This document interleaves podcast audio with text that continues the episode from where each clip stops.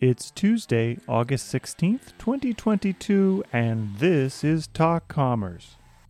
When you say yes to something, you are saying no to something else. What are you saying no to? If you've ever experienced burnout, it's like hitting a wall. You're done. You're mentally and physically wiped out. You've lost your capacity to see beyond your present situation. Your life has become gray, devoid of color.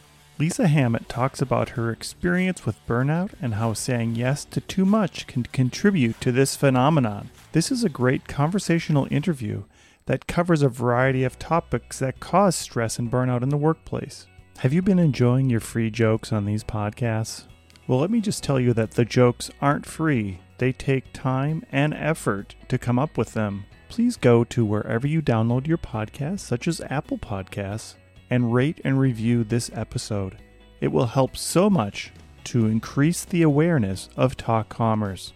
Again, wherever you download your podcast, please rate and review it. Thank you. And now, your free joke. Spiders are the only web developers that love to find bugs. My name is Brent Peterson, and I'm your host. Please remember to subscribe wherever you download your podcasts. And now, Talk Commerce.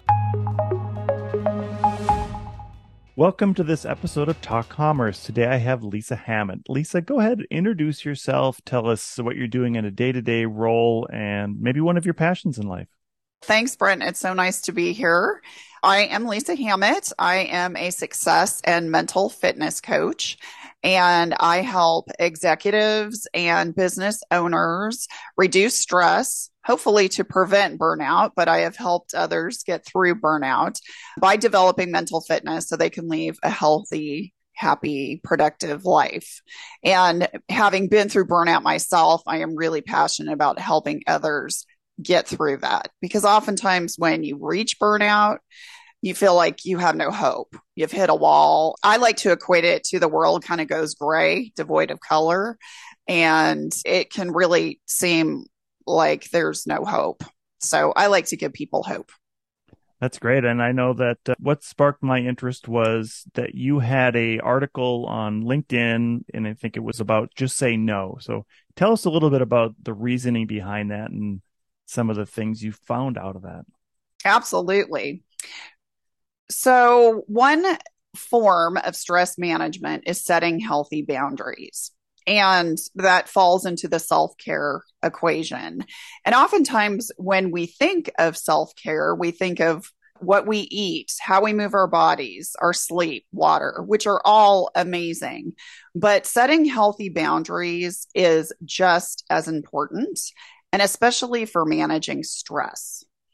So just say no was about how you can set those healthy boundaries and you don't need to apologize for it. In Just Say No, your article was directed to both entrepreneurs and employees. Yes, absolutely. And, and, maybe speak to how entrepreneurs sometimes would say yes to everything, which causes them to have more stress. Oh, I can so relate to that because I've been an entrepreneur for quite a while. And, you know, when you're hungry and you're starting your business, you don't want to say no because you don't want to develop a reputation of, oh, I can't do that. Or if you're in the business sector, you don't want people to think that you're not a team player. But what I have found is when you learn to say no the right way and set those healthy boundaries, it actually commands more respect. And you don't need to apologize for it. In fact, apologizing for it sets a negative example. It's okay to say no. In fact, it is encouraged. Do you think there's some truth to focusing on a couple of things is better than trying to do everything. And by saying no, you're really just targeting those specific things that you'd like to work on. Absolutely. Absolutely. So somebody explained to me, and I thought this was such a unique way of looking at it is when you say yes to something, you're actually saying no to something else. So it then begs the question what are you saying yes to? Are you saying yes to the wrong things, which ties into what you had just asked? Are we focusing on, on the wrong things so we are not able to really drive our business or move forward in a relationship, make positive change in our life? It really begs the question to assess and say, okay, what am I actually saying no to? And should I be saying yes to it? A way to shift it a little bit. Yeah. And I think there's some things in there that business owners would say yes and no to. And I want to break it into two parts right now. There's the customer portion of it, and then there's the inner drive to do something new portion of it. And I think Verne Harnish calls it the shiny object, where that thing is making you add something more to your list. Let's talk about the customer first. You mentioned that they would have more respect for you for saying no. just dive into that a little bit. If you are saying no from a place of authenticity, you're not apologizing, and you're being honest without providing a dissertation, people will respect you because oftentimes other people want to say no as well, but they don't know how to, or they're afraid of offending somebody. And when somebody is honest and authentic, it's very refreshing. For example, when dealing with customers, saying something to the effect that, unfortunately, I cannot do this for you right now due to XYZ in my schedule. I want to make sure that I am able to provide you the best service. And by saying yes to this, I won't be able to do that. If somebody said that to me, I would be, thank you. I might be disappointed, but I would be so appreciative because how many times have you been in a situation where somebody told you yes to something and then it surpassed, it went to the deadline, just kept pushing out, and you never got constructive feedback as to what was happening and it really develops some resentment. I think a real life way of looking at it for a business owner would be to look at the restaurants that have a list for you to sit down. They are telling you, no, you can't sit down right now because either we don't have enough room or we don't have enough staff to handle all this. That no then sets your expectation for when you're going to be able to eat. There's a direct correlation with that. That's more of a quick thing where, hey, it's going to be 45 minutes, but I can see all these open tables. Well, we don't have enough people to cover all those open tables. So if we were to seat you, you would still sit there and wait. Do you think there's a, a way that business owners can work? Or let me just back up a second. Are there some exercises they can work through to help them to understand when they should say no and when they shouldn't? That's a good question. I think a lot of times it boils down to what is most important. And I'm going to go to the shiny object thing that you were talking about earlier. It's we get distracted by things that we put too much importance on. So it really boils down to prioritization and what is of the utmost importance. And when we're squirrel, squirrel, shiny object, that is not helpful. So sometimes it's as simple as doing a brain dump and just writing down, okay, these are all the different things that need to be accomplished. And then start prioritizing them in need to be done now, need to be done in X number of time, can be done later. And it sounds remedial, but it really does work. I think too that making sure that you, from a customer standpoint, when you do say yes, looking at that entire journey that the customer has gone through and then going back and doing a little retrospect on how did that actually go and are we serving them in a good way? Maybe we could talk a little bit about the monetary side of that because I think a lot of times newer business owners always want to say yes and they don't realize where their profit comes from. And there is a actual monetary value that you could put on saying no. In economics it's opportunity cost right? So every time you say yes you're giving up potential opportunity for a higher revenue. In your coaching, how do you like coach that into somebody that isn't sometimes very receptive? Oh gosh, I personally went through this when I lost my lost launched my business. You almost want to be something for everybody and then just see kind of where it sticks, but that doesn't work. I mean, it's really more effective to narrow down specifically who your clientele is and be very very specific because oftentimes we get so focused on, oh, here's something here. Oh, here's a little bit here. Well, what happens is that just takes time to prevent you from really going after that ideal client. It just becomes like busy work. If it's somebody that isn't really going to help you develop your offering in a sense that can actually help you move forward? Do they have people that they could refer you to? Is it really the, the area that you want to become involved in? As opposed to, oh, here's just something that's going to get me some money. Does that make sense? Yeah, that's a really good way to look at it. Do you think it's harder to pivot from no's to yeses at some point? And I'll give you the example the agency that I run was specifically a Magento agency, and Magento is an e-commerce platform. The name of the agency is Wagento. And a couple of years ago, we took on another brand, another partner called BigCommerce. And it was very difficult because we were so hyper focused on the one platform to get people to understand that we're going to add another one. So that pivot took a little bit of time some may argue that, hey, if I'm so hyper focused, it's going to be harder to branch out when we're ready to branch out. What sort of advice or coaching can you give to somebody like me who was so hyper focused for 10 years? And then suddenly I'm like, oh, geez, you know, I'm going to have to do something new. How do I start saying yes again to something?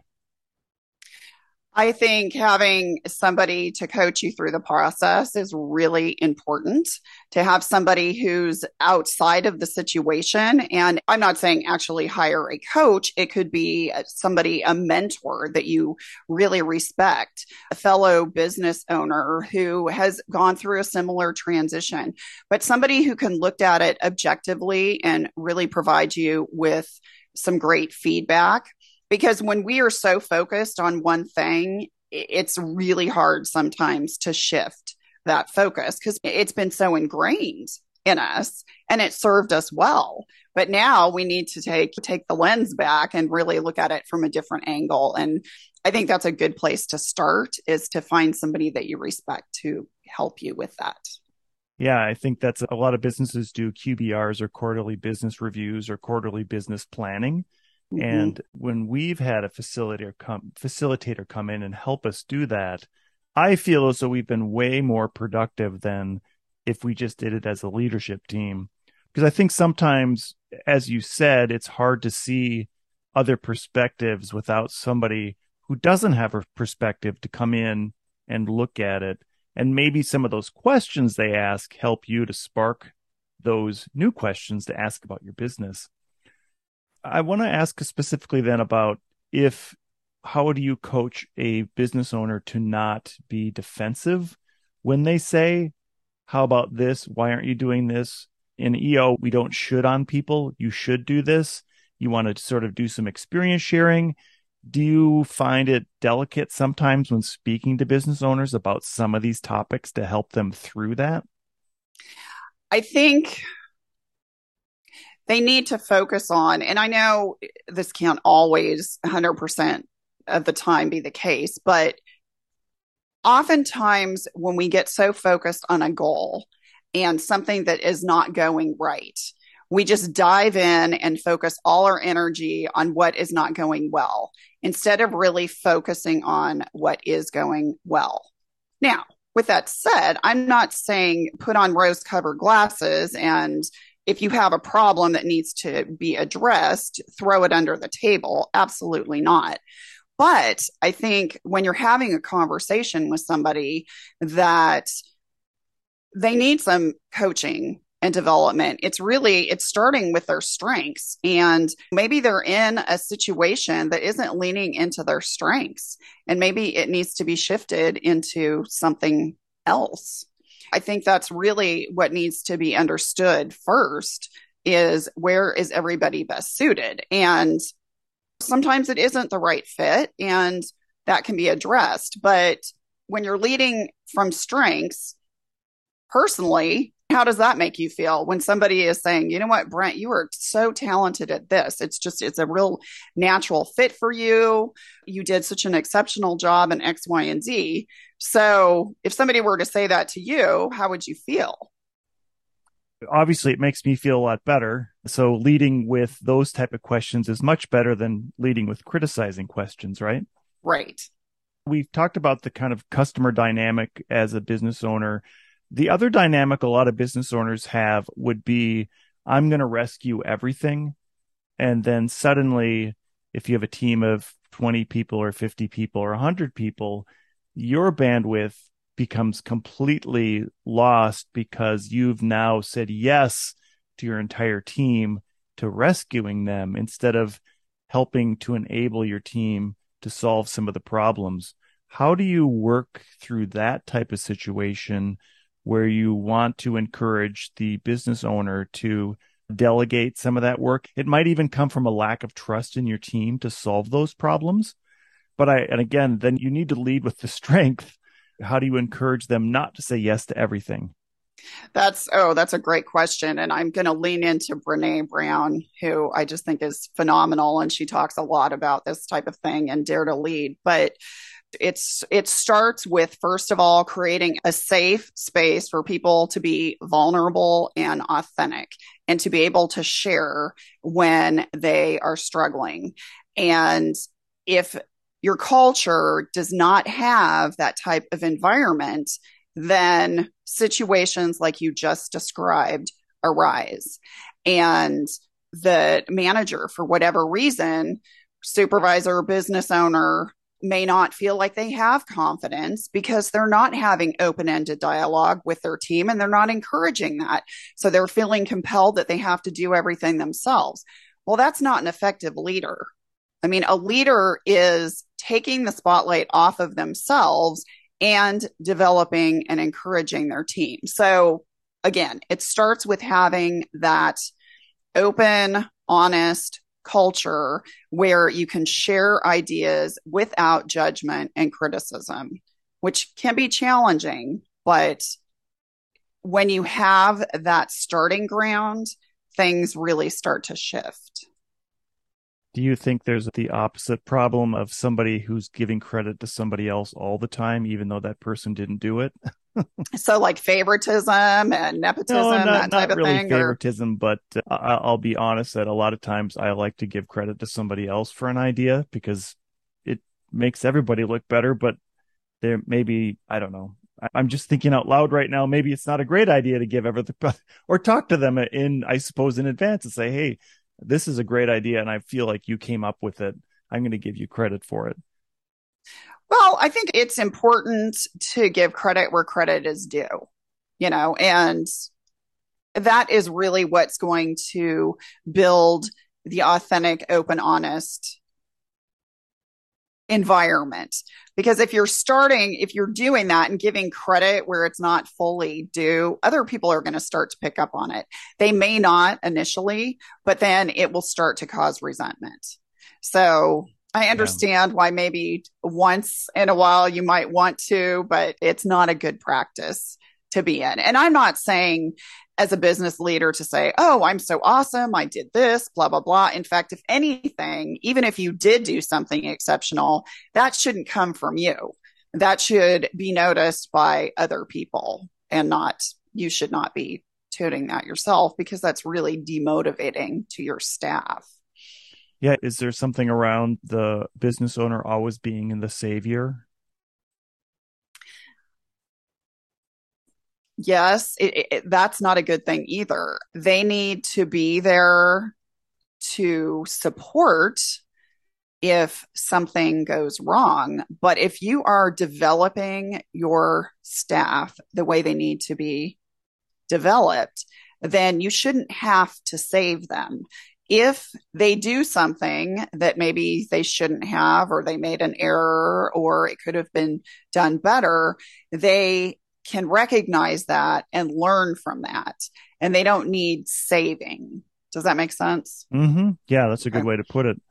As a business owner, if I am overwhelmed with a certain thing, but I don't know how to ask for help, is there keys and is there coaching things that you could tell me to say, hey, you know, and I think too, as business owners, sometimes we don't feel like we want to be that vulnerable to say, I can't do this. I'm going to need help. Is there ways that I could express myself better to say, you know, I'm 100% on this. I don't have any more capacity. How can you help me or can you help me or so I think that goes back into if you're in a situation where you can go to a mentor to help, that that's awesome. Now, if you are needing to share this with your staff, you can do it in such a way where it doesn't come across that you are floundering because you still want to appear I don't want to say stable, don't give a false sense of impression, but you want to be reliable to people. But, you know, if you are really asking for authenticity, you in turn need to be authentic as well. And that doesn't mean saying, oh, I can't do this, blah, blah, blah, you know, but finding a way to maybe integrate somebody else into the equation to help manage the load so to speak. Does that make sense? And then yeah. when it actually comes down to maybe if you're starting to feel as a business owner overwhelm yourself, that's where I illustrate mental fitness and how that can really help by shifting all that negative energy, which is in your left analytical side of the brain, which stems fear and anxiety and stress and overwhelm. That all comes from your left side, quieting it so that you can then transfer your focus to the positive right side of your brain so you can be a little more clear headed. Because oftentimes when we get in that space of being overwhelmed, we're not clear headed. It just snowballs. And then we start over dramatizing in our mind and assuming that, oh my goodness, this could happen. Well, our thoughts are not facts 99% of the time. We tend to over dramatize them. So this just kind of grounds us. So, especially if you have to have a difficult conversation with a person that you are working with, an employer or mentor, whatever, it's it's always good to come from that positive right side brain. Does that make sense? Yeah, and I'm left-handed, so I'm using my okay. right side all the time. as you know, as you were talking about that, I remember myself, let's just say 10 years ago or 5 years ago even that when I felt overwhelmed, I would start lashing out at people by saying, I can't do this anymore. Or I think that the emotional side sometimes comes out and that and employees don't absolutely can't and don't understand that. I think one of the things I read was emotional EQ 2.0, which was a great book and going through that book and learning more about my emotions and how those emotions affect your team helped me through some of that. And I've realized as we're talking now that it's been five, six years since I've experienced that overwhelmingness that has caused me to start lashing out at people about whatever the issue is. So not that I'm fixed, but I can now relate to the fact that I'm not that I don't experience that anymore. right. And that's a oh, that's not a fun position to be in. But, you know, that we are emotional beings and when all that negative emotion bubbles up, that is one of the responses that happens. And yeah, if that is not managed, oh, that can create a toxic mess. So yeah, and just as a facilitator side of things, we as a group hired a facilitator to facilitate that book. And there's some right. tests. If you read the book, there's a test you can take in the beginning, and then they would like you to go through a bunch of exercises and take another test. So it was a great experience, and I would encourage any anybody, business owner or mm-hmm. not, to read the book and do some of those exercises because I feel as though uh, I even thought maybe anger was a good tool to use Because you mm. think about coaches and you look at a coach in a locker room and they're yelling at their players, right? At some point, that doesn't work anymore. And I mm. think that's not the most effective way of coaching your team, yelling and getting angry with them. And the, the book itself, that was one of the big things that I got out of it. That's awesome. I want to switch gears now to the to the employer employee relationship and mm-hmm. the fact that some employees work a lot and they they tend to not say no no to their employer. And there is a little bit of a conundrum in there. Like I am a results person so I would expect less I would love it if everybody worked less than 40 hours. If we were all in Europe we all work 35 hours and we get August off plus another 2 weeks right uh, in America, it's different, right? We're all expected to work 60 hours a week and not take your vacation. So there is a conundrum in there. And I think the specific conundrum comes down to you want your people to work no more than 40 hours, but let's just say somebody's worked 40 hours on Thursday already. Do you expect them to work on Friday? That's a really good question. I think it depends on the business and what is happening. You know, if there's been a lot of turnover, it's not ideal. Let's kind of go backwards a bit. So let's just say you are starting a new position at a company and you were informed that this is the expectation of the number of hours that you should work in order to get your job done. Well, if you start from day one when you're there telling everybody, Oh, I'll work the weekend. Oh, I have no problem working overtime. Oh, I'll take my laptop home with me and do this. You're putting this expectation on yourself and sharing that with others. So then they will just come to assume, well, this individual has expressed that this is not a problem. So they will continue to hold you to that expectation. And before you know it, you have no boundaries. You're 24 7. You're taking your laptop on vacation. So you're not really on a full vacation. So that is one thing that needs to be established up front. And again, I'm not saying that uh, in particular situations that maybe you are open to stepping up, but you're the one who sets that expectation up front. So don't set the wrong expectation. And then if it gets to a situation where there's staffing issues and there's not enough people and you're doing the job of three people, if it's getting to the point where you're starting to get chronic stress, it's impacting your work life balance and you are working as hard as you can, but you need help, then you have to say something. You can't just, oh, well, no, I can't say anything. That's going to make me appear weak. No, you have to ask for help. I'm not saying you're always going to get it, but you have to ask for help. And it's how you ask for help. It's kind of with the solution in mind. It's like if you're presenting a problem to somebody, you don't want to just appear like you're a complainer. You want to provide a solution as well. That solution may not be taken into account. But at least it's going to show that you're trying to be proactive and you're not sitting there complaining. I think that there's a dynamic there where the employee may not have the skills to be able to delegate yet. As a coach, how would you encourage them to do some of that delegation work? I think it really boils down to sitting down with them and okay, so where is the fear coming from? Is it a fear that, oh my gosh, I am going to look like I can't do my job if I delegate it? Or is it not going to be done right because I'm delegating it?